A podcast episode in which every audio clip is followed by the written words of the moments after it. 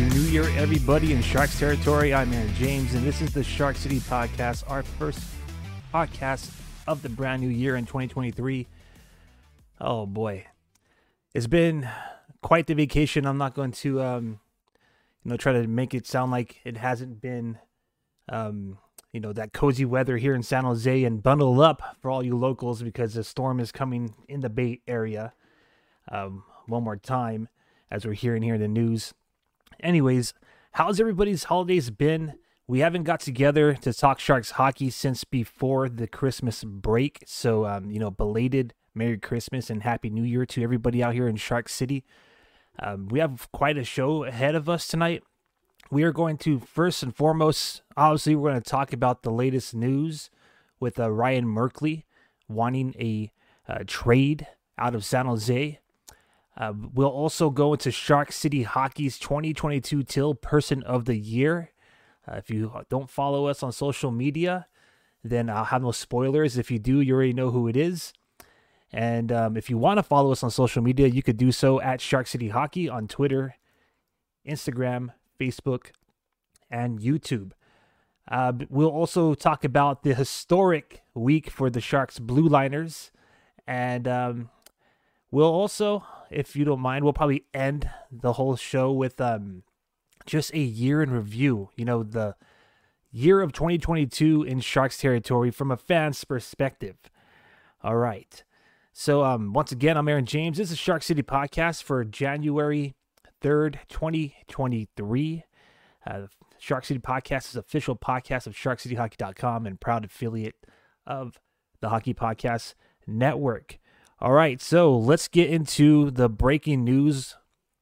What is pretty much going down, um, or what will soon go down in San Jose? Uh, Ryan Merkley, the Sharks' former first round draft pick, 21st overall in 2018, has decided that his tenure in San Jose is done. It's over. Um, so it's been less than five years, obviously, since uh, the Sharks acquired Ryan Merkley, and um, he feels like he needs a fresh start. So, for those of you who may not know who Merkley is, because maybe you recognize the face, it was quite the meme and quite the uh, GIF or GIF, whatever, however you say it, tomato, tomato. Uh, last season, when he was in the lineup with the Sharks, uh, Merkley was projected to be essentially a superstar uh, defenseman specifically for his ability to score. We'll get into that a little bit later. But um, here's a story out of San Jose Mercury News. So a hat tip to Curtis Pashelka of the Bay Area News Group. So um, he has the story of quoting Merkley's agent saying, "We feel a change will be better for him, opportunity-wise, after five years." So um, that right there was written via, or that was submitted via email to the Mercury News. So again, uh, kudos to Curtis Pashelka and the Bay Area News Group for um, you know putting that out there for Sharks fans to see. Um, the article also points out that Merkley has 44 points in 93 career regular season games with the Barracuda. Um, this season, obviously, Merkley's numbers are not up to par. He has 14 points. All of them are on, uh, they're all apples, they're all assists. He has 14 points in 30 games. And um, obviously, the biggest thing is he was benched for a large portion of a game that was played back just a couple days after Christmas at the Tech CU Arena against the Bakersfield Condors. And, um, you know, this requesting a trade news breaking out earlier today is, um, you know, it's just, it's just pretty much, you know, obviously, you know, let me take a step backwards. It seems like it was leading up to this moment, which isn't a surprise, especially here in Sharks territory. Um, again, I'll give my reaction out in just a moment. Just want to stick with the facts and the story. Um, so, again, from the Mercury News, the local paper here in San Jose, um, apparently the Barracuda coach, John McCarthy, had not heard of the trade request prior to today. So it seems as perhaps he found out the same way the rest of us did on social media. Not too sure. Um, don't quote me on that. But um, in regards to um, what the coach John McCarthy of the Barracuda thinks, that Merkley could use some improvement on. Apparently, he feels that what's missing from his game, and I quote, it's just a little bit of urgency, the urgency to go back for pucks, and a little bit of defensive detail. Those would be the things that we would look for in order for him to have continued playing in the game, referring to the game in which he was benched. Um, Coach McCarthy went on to also say, and I quote, but it's stuff we've addressed with him and he knows and we go through the video. He wants to get better. We want him to get better. We want our team to get better. Uh, Merkley obviously did not practice with the CUDA this morning.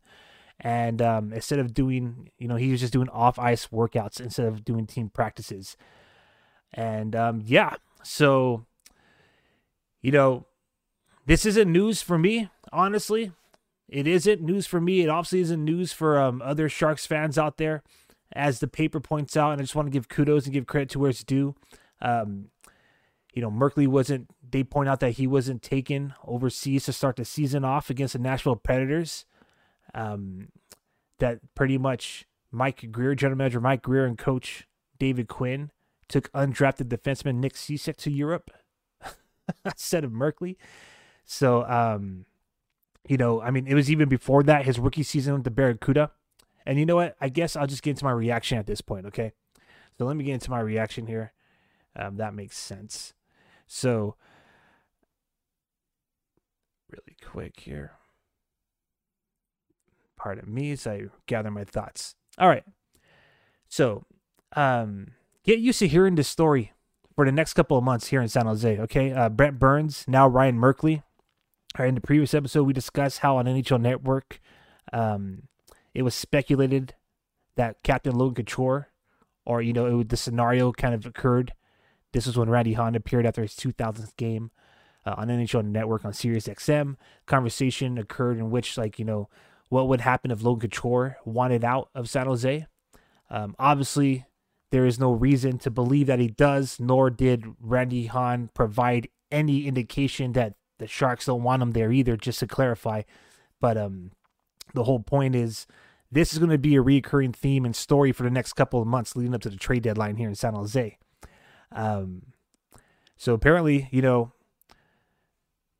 and this is just for some more context, what Randy Hahn had mentioned, and this is what apparently, you know, this is exactly what Brent Burns did, and now Ryan Merkley, not necessarily he, not necessarily saying he went to uh, Grier, maybe he went to Joe Will, but uh, apparently, you know, it's like an open door policy over there. If you go ask the GM you want to be moved, and you know they'll try to make it happen for you. So again, just get used to these stories as the trade deadline approaches closer to Sharks territory. Uh, I'm not surprised that Ryan Merkley and the Sharks are in this situation. Uh, he was a promising prospect, as I mentioned earlier, selected in the first round of the 2018 draft. He showed potential to be a superstar in 2017 in the OHL, where he put up 67 points in 63 games.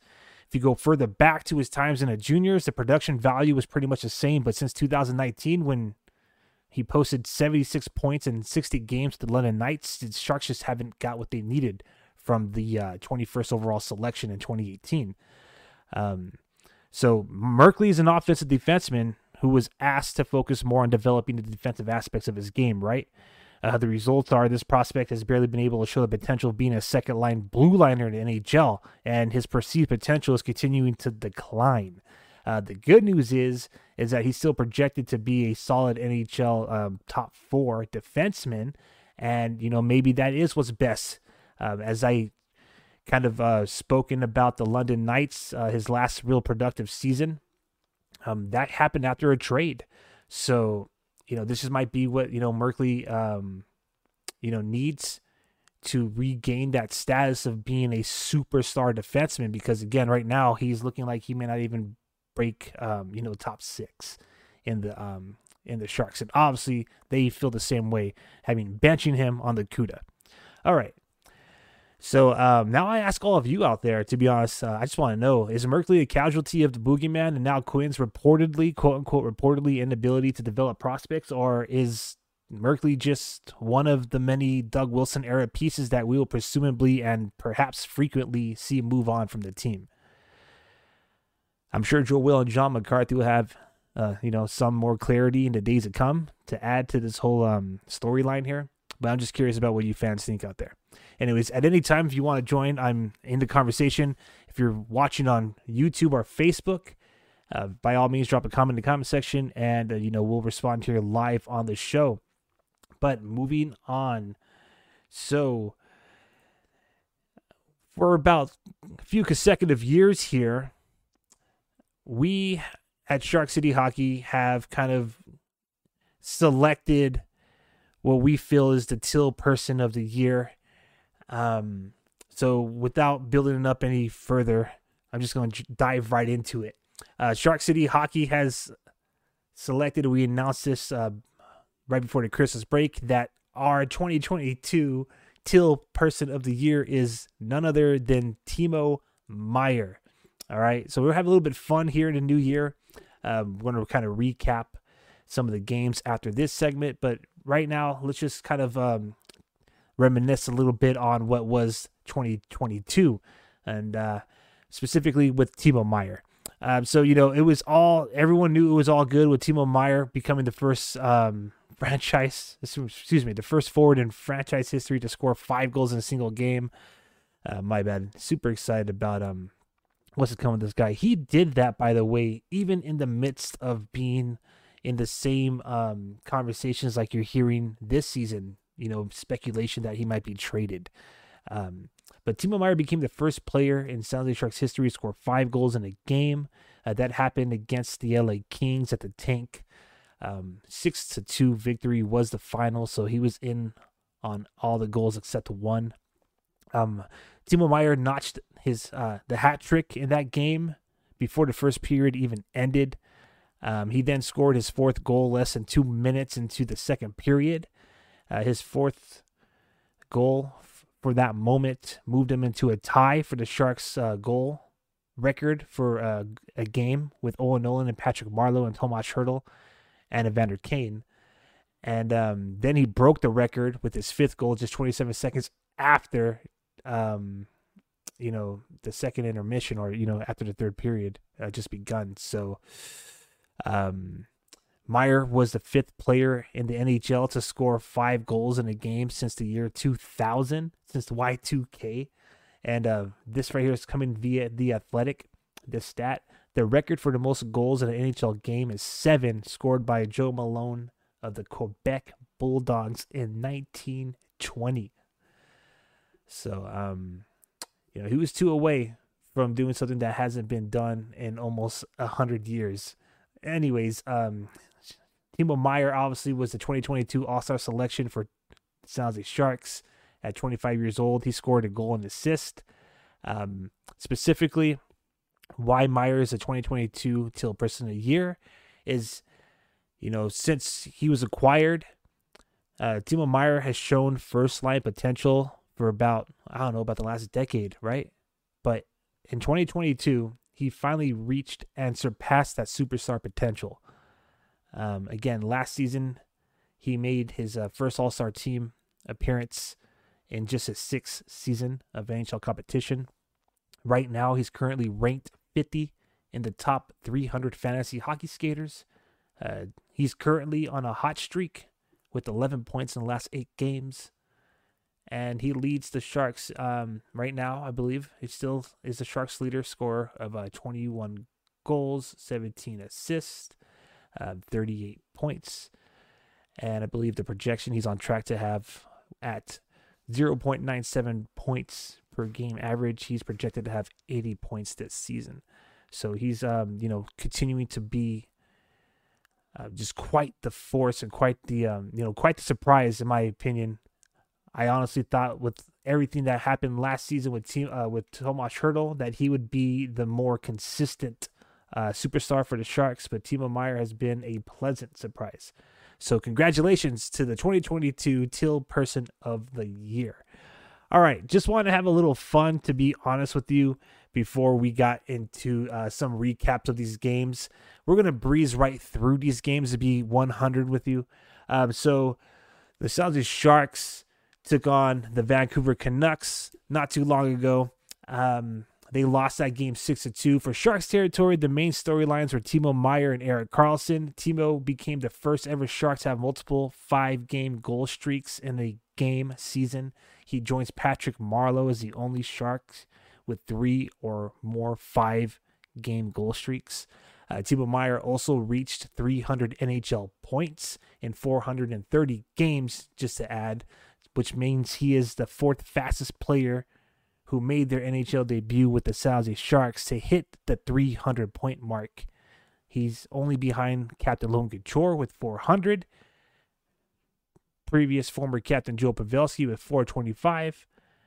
And for some of you, the original 39 winger Jeff Friesen at 427 to do it, you know, at that mark. Anyways, pardon me. Um, to do it as fast as he did. Okay.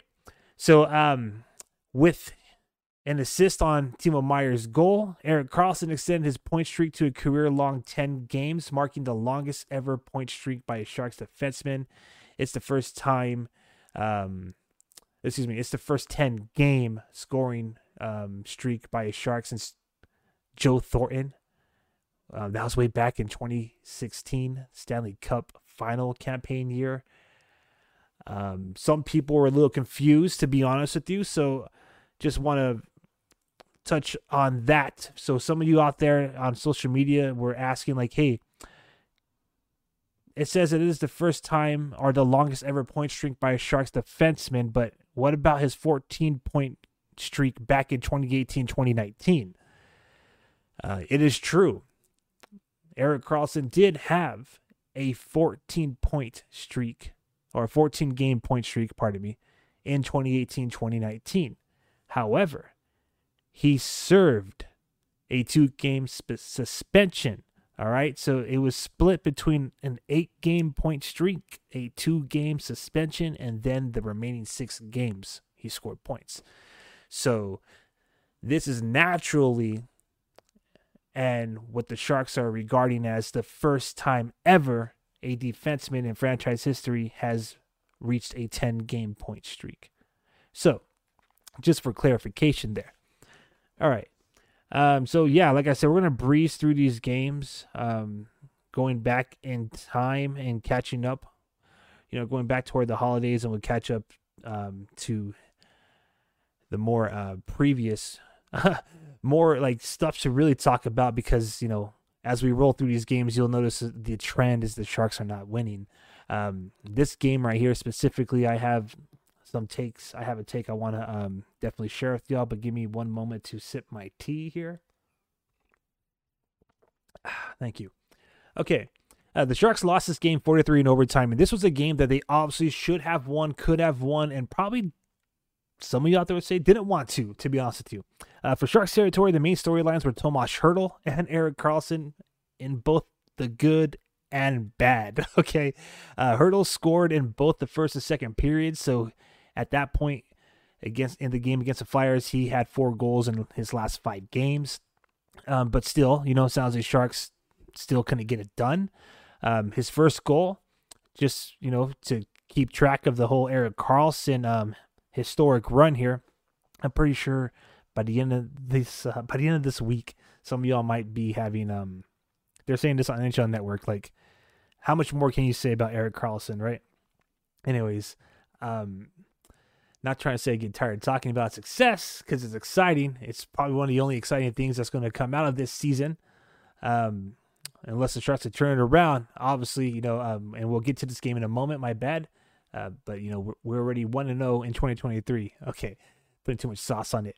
Uh, so back to this game, Tomas Hertl, he scored, and in his first um, goal, the assist came via Erik Karlsson. So now he has an 11 game uh, point streak, which is now tied for third longest point streak in San Jose Sharks history. This is for skaters.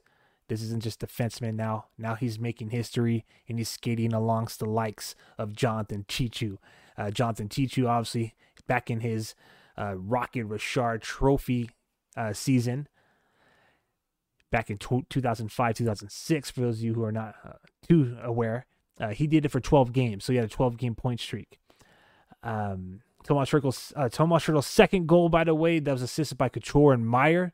Um, so Meier got himself a six game. Uh, excuse me, he extended his point streak to six games, having six goals, four assists, and um, yeah, I mean, not enough could be said about Meier. If you want to keep like you know dividing it and you know um, widen the range, at this point he had um, one point in eight of his last nine games. But as we mentioned at the top of the podcast, for those you know, for those who want to know what's current, pardon me, uh, he's still on a hot streak. Eleven points in his last eight games. That's as as of today. All right, uh, let's just briefly get through this overtime um, loss. Where, where where do I start? Okay, let's just start with some of the quotes that I thought which really stood out. Again, this is uh, per Mercury News. This is Tomas Hertl about the loss. Okay, we just have to keep playing the same way. He's talking about with the lead because the Sharks had the lead in this game, uh, but it seems like we always get a little scared. Anyways, that's crazy. All right, I'll, I'll again I'll react to this in just a moment. Uh, another quote. This is from Erik Karlsson from the Mercury News. We're trying not to give them anything, and we we end up giving them stuff anyways. Uh, in regards to protecting leads, Karlsson said, "It's something that good teams are really good at, and teams that don't win that much are not." So there's two things I have. There's two problems I have with these two quotes really quick, and which is why I'm sharing with you. Number one, uh, Tomas Hertl talks about you know playing like they're playing scared. Well, who? who who's the one that like didn't stand like make a defensive play, just literally like dived and let it was essentially a three on nothing, a three on like just left the goaltender hanging to dry. You know what I'm saying? In overtime. I'm speaking of overtime. And then as far as Karlsson talking about, you know, um, not trying to give them anything and we end up giving them stuff anyways you're the one that turned the puck over when advancing into um, the Flyers zone in overtime.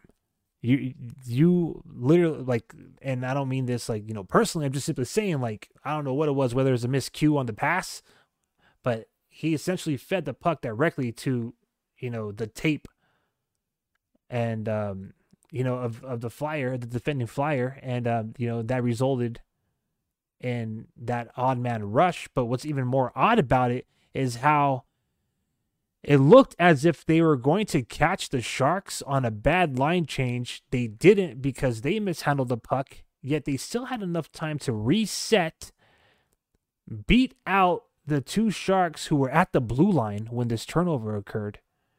The, oppo- the opposing blue line, not their own, okay? And yet somehow the Sharks found themselves still on a three on one. It just absolutely makes zero sense to me. Um, I mean, the only thing worse lose, losing in that fashion is wearing the reverse retro kit for those two consecutive games in a row.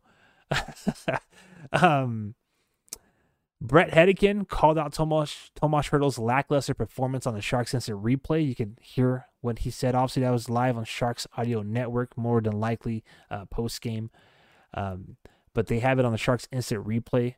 Uh, this was for the uh, 29th of December for those of you who want to get his full take. So, um, referring to Tomas Hertl essentially making snow angels instead of defending, my words, not his. Um, now I'm going to paraphrase what Bret Hedican had to say.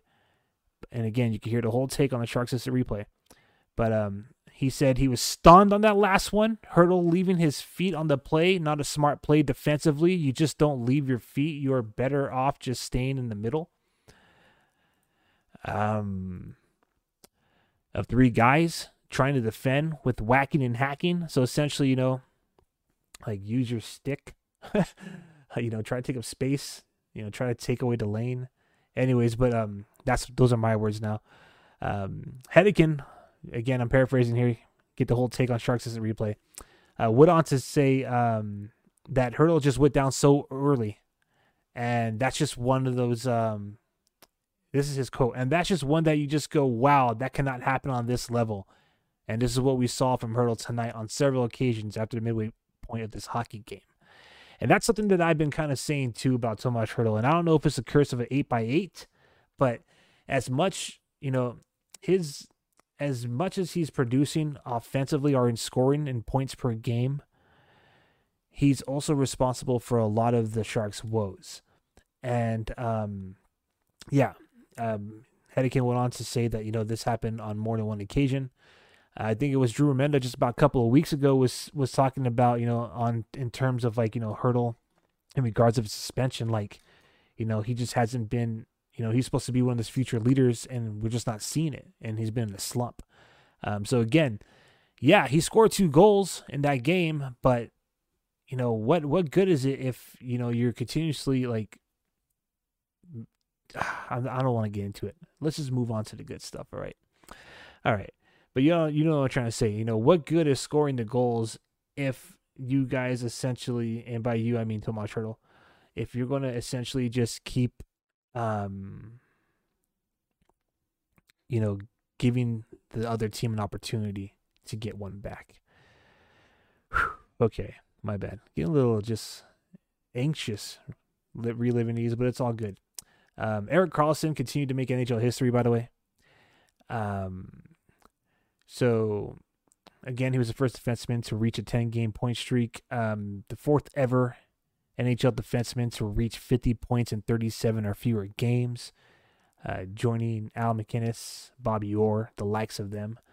Um, he's the first to do it since MacInnis, who needed 35 games to reach 50 points back in 1991. Um, or 1990-91 this season, and he did that with the Calgary Flames.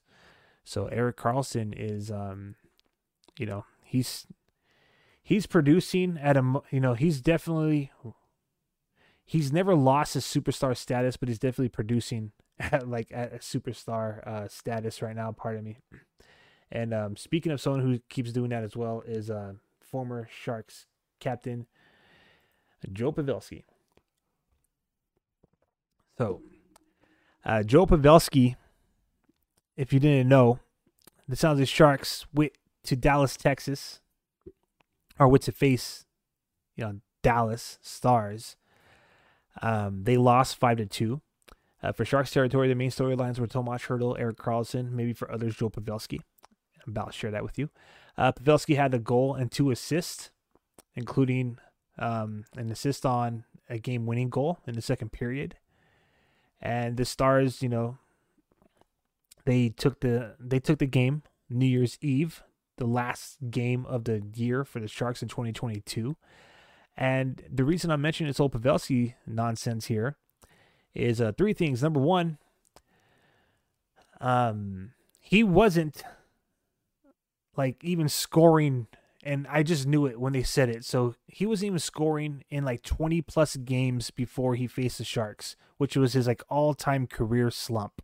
I think it was 21 games without a point.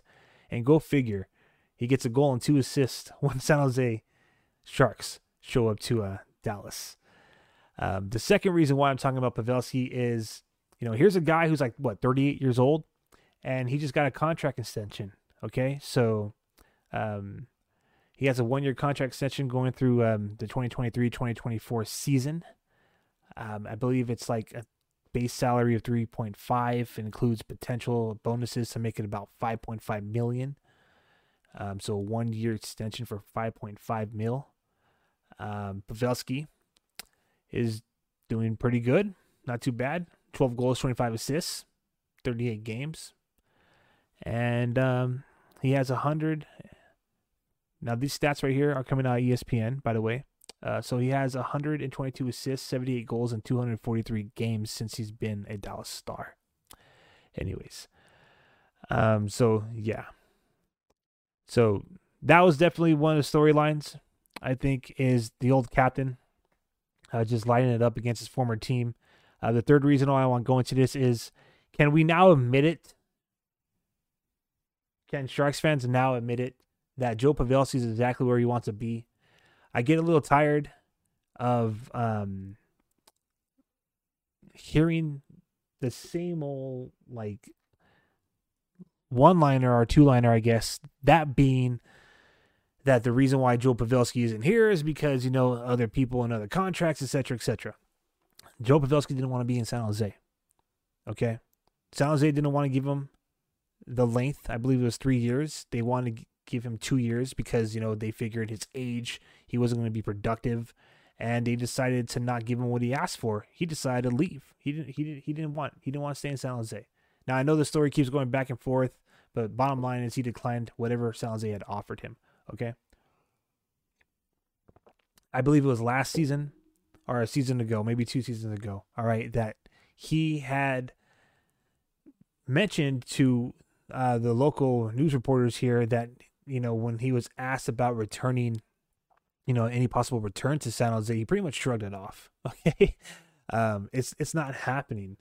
Um, so yeah, there it is, another year to secure his tenure in Dallas, and um, I hope that you know for those of you who think Erik Karlsson was the reason why Captain America, as they call him, is no longer in Sharks territory. Well, you know, let's reevaluate, you know, exactly what it is. Um, or, you know, rather, let's not.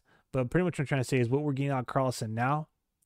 Um, I think, you know, it was, you know, it was worth it for those of you who think EK65 cost us the captain and some other core members of that Stanley Cup finals team. Uh, so speaking of EK65, let's get back to Shark stuff here. All right. So Erik Karlsson again. Uh, now he is again on a historic season, not just for you know for himself for his own production. Obviously, he's a Norris Trophy candidate, um,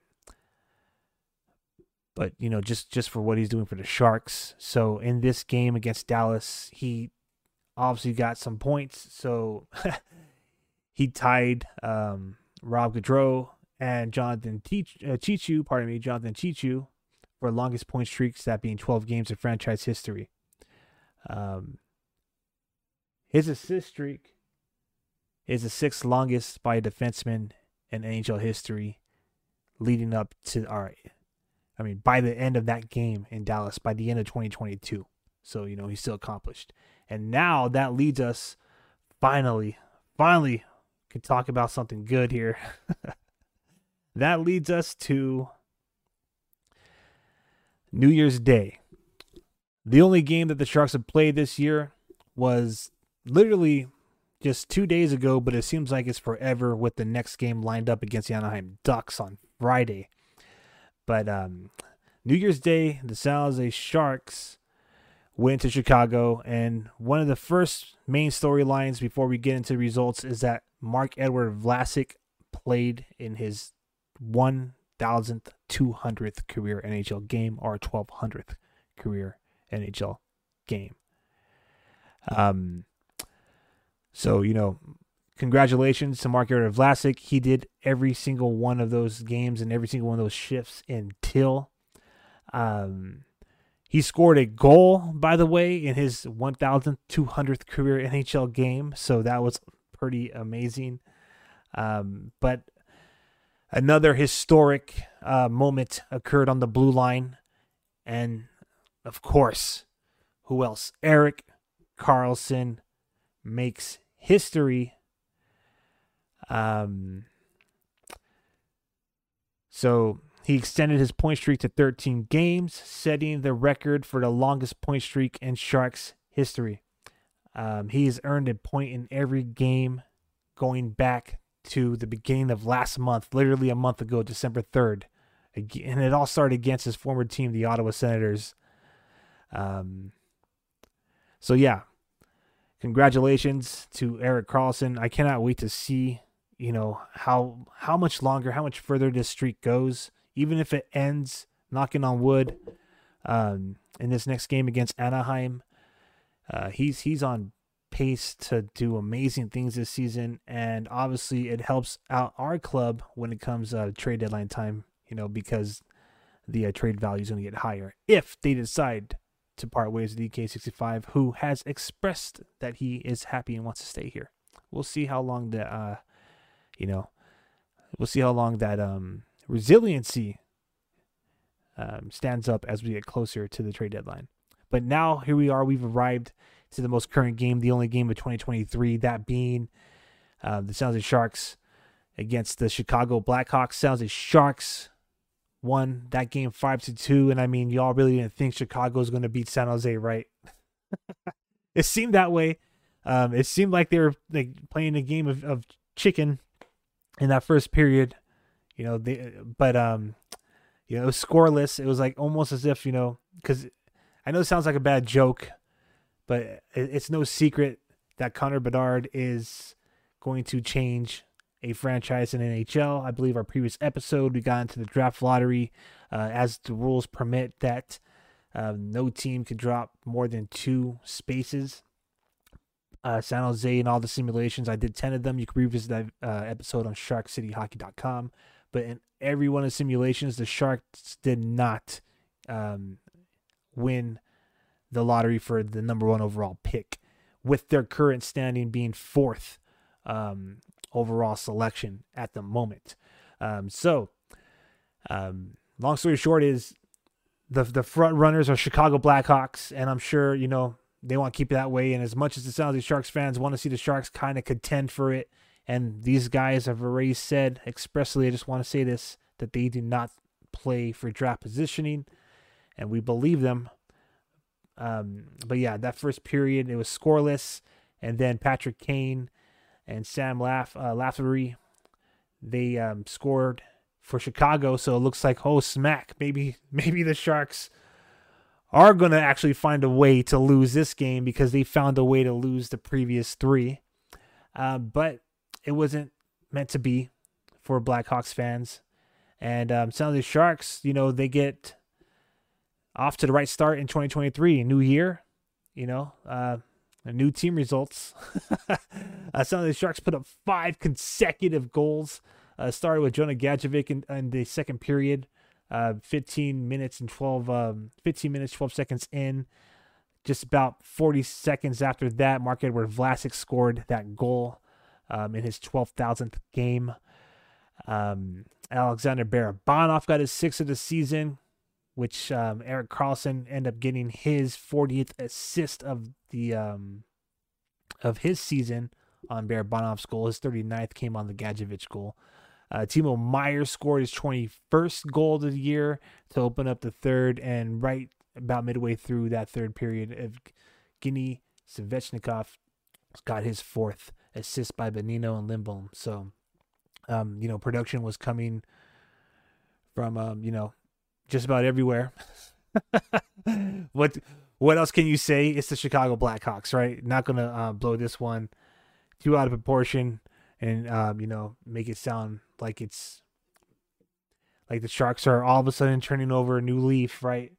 But it's just nice. It was nice to have on New Year's Day a San Jose Sharks victory. All right, thank you, thank you for um, sticking along we are pretty much midway through the program here.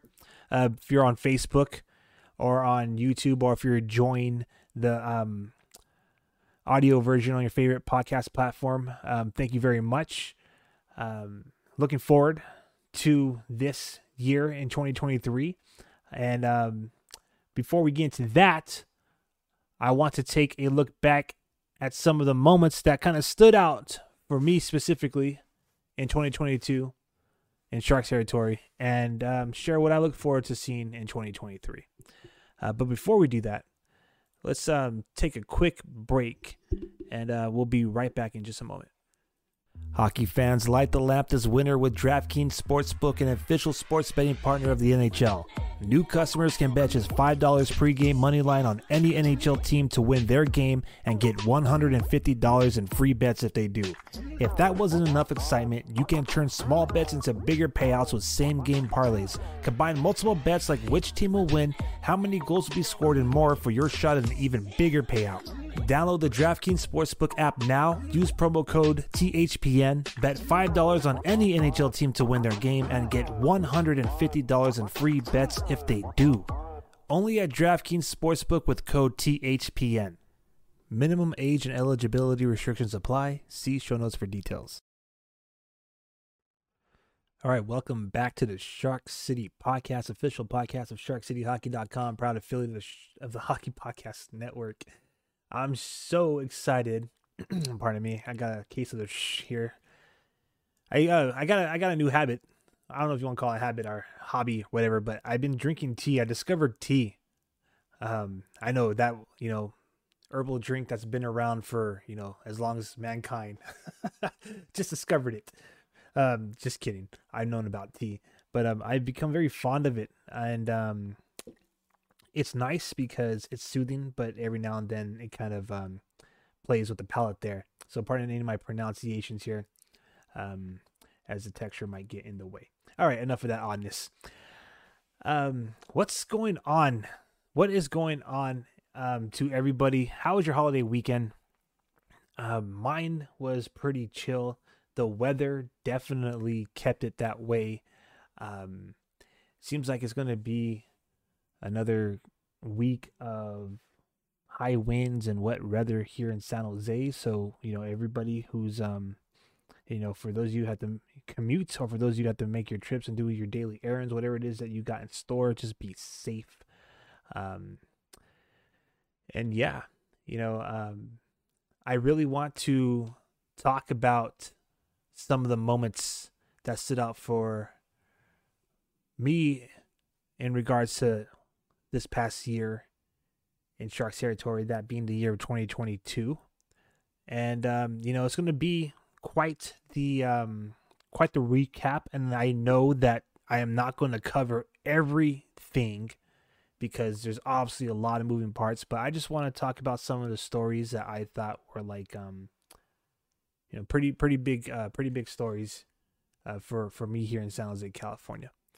Um, so let's let's get right into it. All right, so um, the year in 2022 Sharks territory was definitely um, you know, a, a year of change without a doubt. I mean, it kind of started beforehand, but um, you know, some of the moments that stood out. Obviously, we're gonna have to talk about Doug Wilson um, stepping down as the Sharks general manager.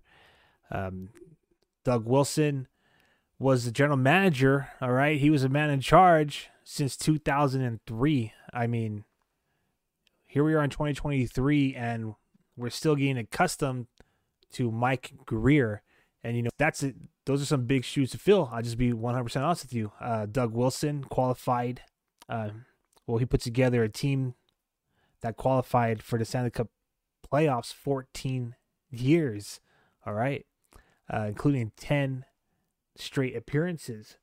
So, um, for a decade between 2004 2014, Doug Wilson assembled a team that, um, you know, was in the show, which is why some of the Sharks fans are extremely spoiled. um, yeah, I mean, his win percentage was 45.6 wins per season. And, um, well, the Sharks averaged 45.6 wins per season and 100.7 points per year.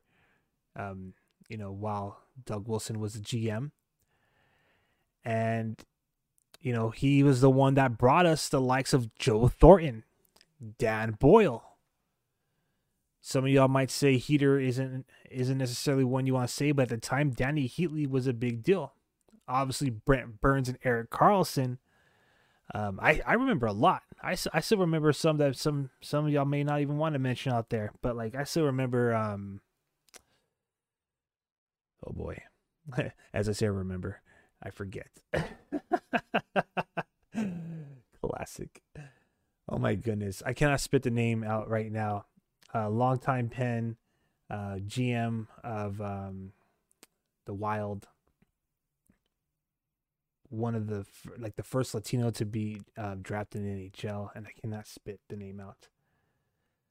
Uh, Bill Guerin, my goodness, thank you. I remember when he brought over Bill Guerin I remember um, when he brought over uh, Campbell.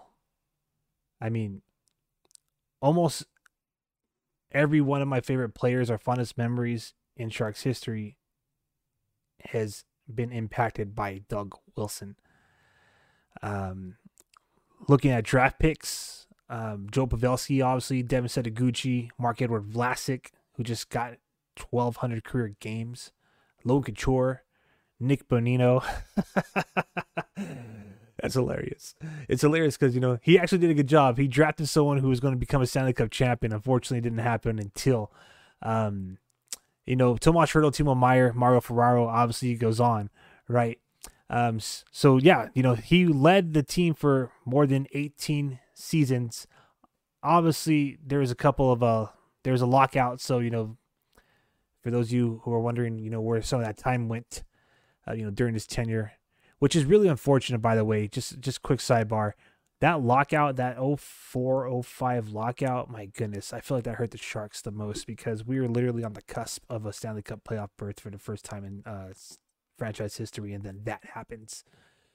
Ah, I just remember, um, you know, they introduced a salary cap, which I guess is good for the sport, but you know, we saw like Vincent Damphousse become um, an Avalanche who didn't even get a chance to even be an Avalanche. It was a crazy uh, time that whole lockout, but um, you know, catching up to the current. Um, like Vlasic, he had, he being Doug Wilson, had 1,200 games as a general manager. Okay, so and that happened in 2019. Um, he is, I think, 19th on all times wins, uh, on time wins list. Pardon me, in the NHL as a general manager, and um, yeah, he has 700 wins, or he got his 700th win, pardon me, in 2020 as well. So, you know, it's just, he's an accomplished general manager, and it didn't matter who you lined up after Doug Wilson. You know, you're talking about a tremendous task. And some of you will say, yeah, that's because of the moves he's made and the contracts and he's signed and blah, blah, blah. Okay, listen. Um, what, regardless of how you feel about Doug Wilson, um, one thing's for sure is that his impact, his legacy in San Jose, it's just undeniably um, like I can't say anything like negative about it. It's just undeniably like like positive. Like he gave the he gave us what we know. You know, I mean, he he pretty much gave us what we know here as fans as being you know what this like the core of the San Jose Sharks um you know team history. Like he was, a, he just gave us every player who's a core, a core player who's a part of that Sharks history. My bad. So speaking of core players, as we revisit the 2022 uh, year in Sharks territory, uh, Patrick Marleau. Uh, Patrick Marleau retired um, after 21 seasons um, with the San Jose Sharks. Um, you know, Patrick Marleau is the leader in games played at 1,607 for San Jose. Obviously, he leads the league. He also played in Toronto and in Pittsburgh. Um, so, with 1,779 games. Um, yeah. I mean, him retiring was bittersweet because it was something that you did not as a Sharks fan, want to see happen before he got a chance to put his name on the Stanley Cup. Um, yeah. Patrick Marleau, I remember when he was named um, Man of the Year for San Jose. And um, I just remember his first year as a captain and how he was just scoring those hat tricks in the postseason. I mean, my goodness. Uh, it's a shame. I remember it being bittersweet when, you know, just kind of recapping his career here. Um, you know, when Joe Thornton came along and, you know, changing the guard, changing the captaincy. But I feel like Marleau, regardless, even even during that last season when some of y'all felt that he was just skating with the Sharks just for the sake to break and make history in a shark sweater. You know, I would argue say that, you know, Patrick Marleau has always been a leader in that San Jose locker room, regardless of um, a patch being, you know, the captain is in the patch being on his sweater or not. All right. Um, so uh, there's only one last real thing for um, Patrick Marleau to do as a player in San Jose Sharks history or, you know, Sharks territory, and that's to have his number raised to the rafters. And that's going to happen. That's going to be on a Saturday at the tank February 25th, 2023. The place to be in the Bay Area, in San Jose, without a doubt, is going to be the Shark Tank. They, they're hosting the Chicago Blackhawks. If you get yourself a ticket still, jump on them. Okay. But that's going to be the place to be. And that's going to probably be like the real like show of this season outside of maybe all the stuff that goes down the trade deadline and where the Sharks find themselves uh, come the end of the season in terms of draft positioning. Uh, Patrick Marleau's number being retired is going to be one of the best things of the 2022-2023 season. All right, moving along of you know just again recapping the last year in Sharks uh, territory. Uh, Mike Grier, obviously, he makes NHL history by becoming the general manager of the San Jose Sharks and becoming the first black general manager in the National Hockey League history. History. Okay, so Mike Grier has been an NHL hockey player. Obviously, he spent time with the San Jose Sharks. Um, he's also been a scout, a coach, and an executive. And um, prior to being named the Sharks general manager, he was the New York Rangers hockey operations advisor, where some of y'all would argue to say that that's where he brought along David Quinn to become the Sharks' 10th coach in franchise history. Um, and just to kind of visit this, because we never have in this um, in this podcast, but uh, some of the transactions of you know who they brought, um, you know, or as the Sharks call it, you know, how they were built. So coming from the San Jose Sharks here, um, but you know, Luke Kunin, um, Oscar Lindblom, Steve Lorentz, Eetu Makiniemi, Matt Benning, Nico Sturm, Markus Nutivaara, Aaron Dell, CJ Suess, Andrew Agozzino, Evgeny Svechnikov, Scott Harrington. These are all players that Mike Grier and David Quinn have brought to Sharks territory um, for the most part uh, via free agent signing, with the exception of uh, Lorentz and Eetu Makiniemi, who are part of that Brent Burns deal, which is what we're about to talk to now about right now. Uh, Brent Burns being traded out of San Jose will definitely be one of the biggest stories of 2022. It is the biggest story of 2022. Um, just what his second game of NHL action this season, and he was already back in San Jose. Uh, this time in the opposing locker room. Uh, San Jose Sharks got a third round pick in next year's draft along with Eetu Makiniemi and Steven Lorentz. So, um, yeah, it's kind of crazy. Um, a lot of you will say that, you know, Brent Burns being traded is what allowed Erik Karlsson's resurgence, which is definitely kind of going to be one of the main storylines of 2022. But I think it will, you know, it's obviously going to linger into 2023. But yeah, I mean, Erik Karlsson was already making history at the end of the year. So um, maybe Brent Burns' um, departure from San Jose, who, as we mentioned at the top of the podcast, pretty much asked Mike Grier if he could go, just the same as Ryan Merkley. I don't know if you asked Mike Grier, maybe he asked Joe Will. But um, yeah, uh, Brent Burns being traded was probably one of the first signs outside of Bob Boughner being fired and um, Doug Wilson stepping down is that you know um, the Sharks are finally going to take change head on. Um, Hertl's eight by eight definitely is going to be one of the biggest stories of the 2022. Um, you know, the, the Sharks, you know, the Sharks went all in on Hertl. They went all in on Hertl. Um, leading up to the season prior to you know him being signed which happened just a couple of weeks before the trade deadline so they really took their time on signing Hertl um, to a contract extension. But uh, the point I'm trying to make is, you know, almost, you know, lingering from last summer going into um or you know not last summer two summers ago and then going into the spring of last year in 2022 was whether or not Tomas Hertl was going to you know remain in San Jose now as it stands he's the only player who's safe in San Jose everybody according to Sharks general manager Mike Grier is available for the right price.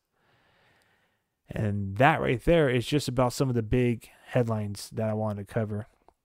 Um, there's two more that I want to kind of um, focus on. Well, three, I guess. Uh, that being James Reimer. We'll start with that. So James Reimer, Reimer reigns, okay?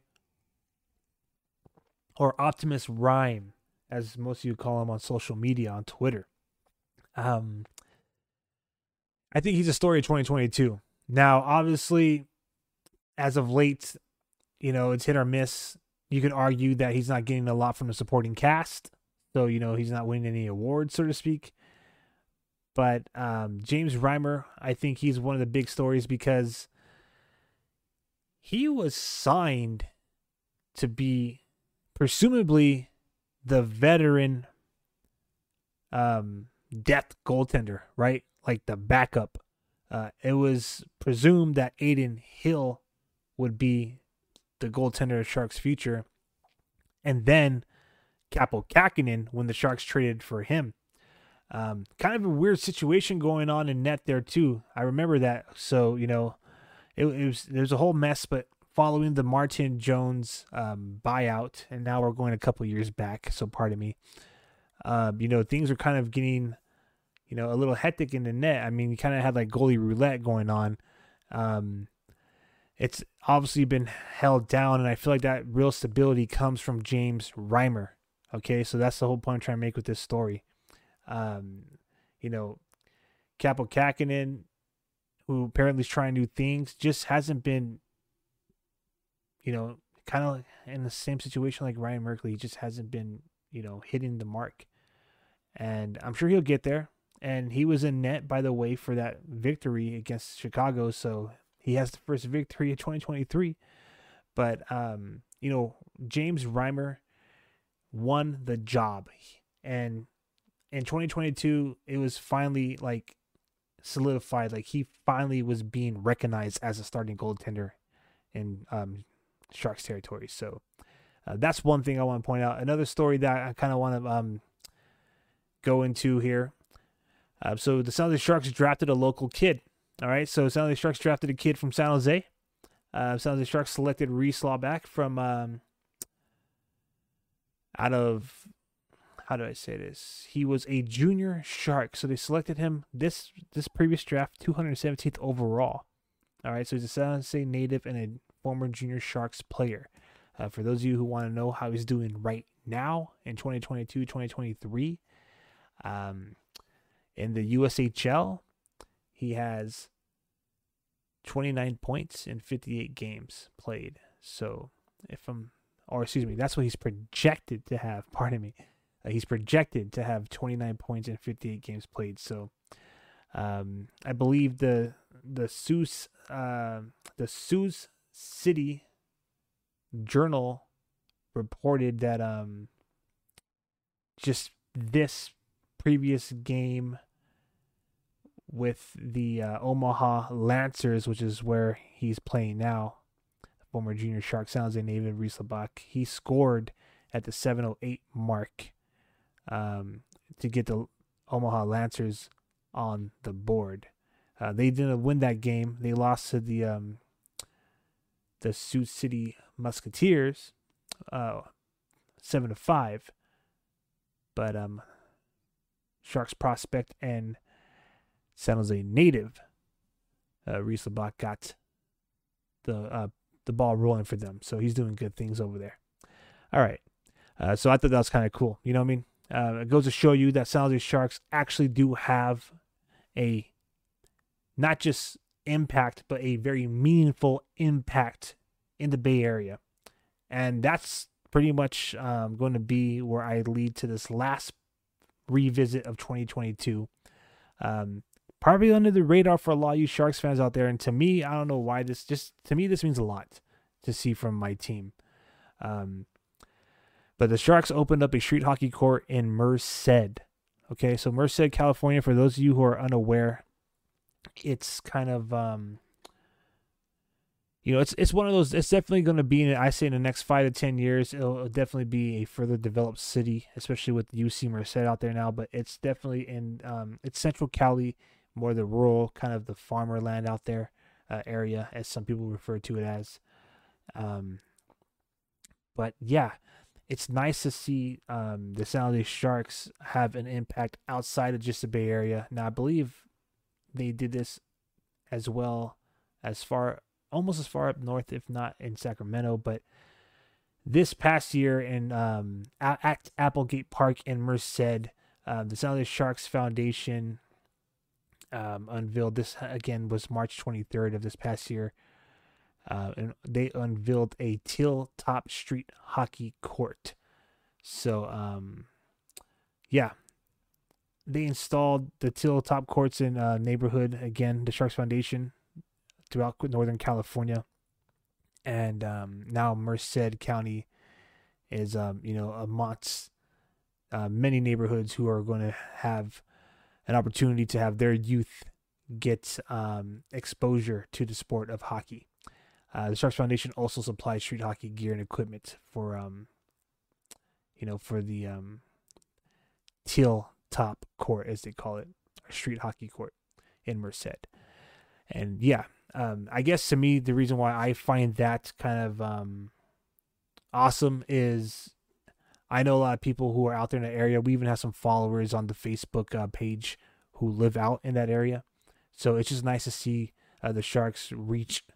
Um, you know, their reach isn't just limited to, you know, um, the boundaries, if you will, that are the Bay Area or the Greater Bay Area. Um, it's nice to see them doing their work in Northern California and now a little bit more uh, Central California.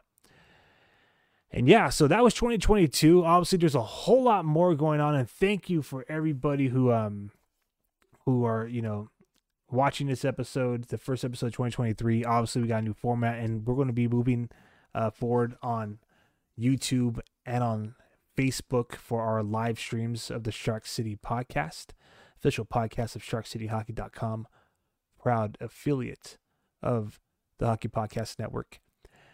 And um, yeah, you know, thank you to everybody who's uh, joined it. Looking forward in 2023, I look forward to seeing Doug Wilson back in the NHL. To be honest, um, obviously, speed recovery on with whatever it is that he's dealing with uh, health wise. But it was said that he was um, perhaps considered before you know, or during his um his absence. It was said that he might be considered for an even higher uh, position, an executive perhaps position with another team. So um, I'm pretty sure we have not seen the last of Doug Wilson in the NHL. Um, I also look forward to see what's going on with um, with Patrick Marleau. I think after they wrap up his jersey ceremony, maybe perhaps him and um, Jumbo Joe Thornton, who's been hanging out at the Tech CU and at the Shark Tank lately, um, you know, maybe maybe they uh, suit up in their um, you know their uh, their tie, their suit and tie, and join uh, the coaching staff for the Sharks. Maybe they join Nabby, who knows? And uh, Mike Ricci, right? anyways, um, but yeah, I look forward to covering some of the Sharks for y'all out there. I look forward to uh, continuing to grow the podcast. Thank you for everybody who's been supporting us as we approach our one year anniversary here um, as a Shark City podcast. And, um, you know, I'm just going to end it like that. We have pretty much been rolling for an official regulation hockey game about an hour here. And there's not much uh, left to be said, except uh, once again, thank you to everybody Thank you to um, those of you following us on Twitter, those of you following us on Facebook, those of you who follow us on Instagram, everybody that follows us amongst all those platforms across the board. And, um, you know, please don't forget to like, share, and subscribe. And uh, leave comments in the comment section. Uh, rates, reviews, rants, doesn't matter. Just try to keep it clean. Does not saying you have to keep it positive. You know, you you do you, you do you. Just you know, keep it respectful and uh, by all means, um, you know, drop any feedback that you have. Uh, open door, just like uh, Mike Grier. Okay, if you want some change, just walk through and tell me. Walk through the door and tell me. All right. Um, I am Aaron James. Thank you once again. This has been the first um, podcast of 2023, and I'm going to say, um, you know, good night to everybody, and uh, thank you uh, one more time uh, looking forward to 2023 and talking Sharks hockey and covering Sharks hockey with um, you know with the rest of you out there. All right. With that being said, I am going to call it a podcast. So uh, check us out, all the previous episodes at sharkcityhockey.com and follow us across the board to social media at Shark City Hockey. And, um, you know, please rate, like, subscribe, all that jazz. All right. And until next time, I'm Aaron James for the last time. And um, this has been season two, episode 17 of the Shark City podcast. Have a good night, everyone.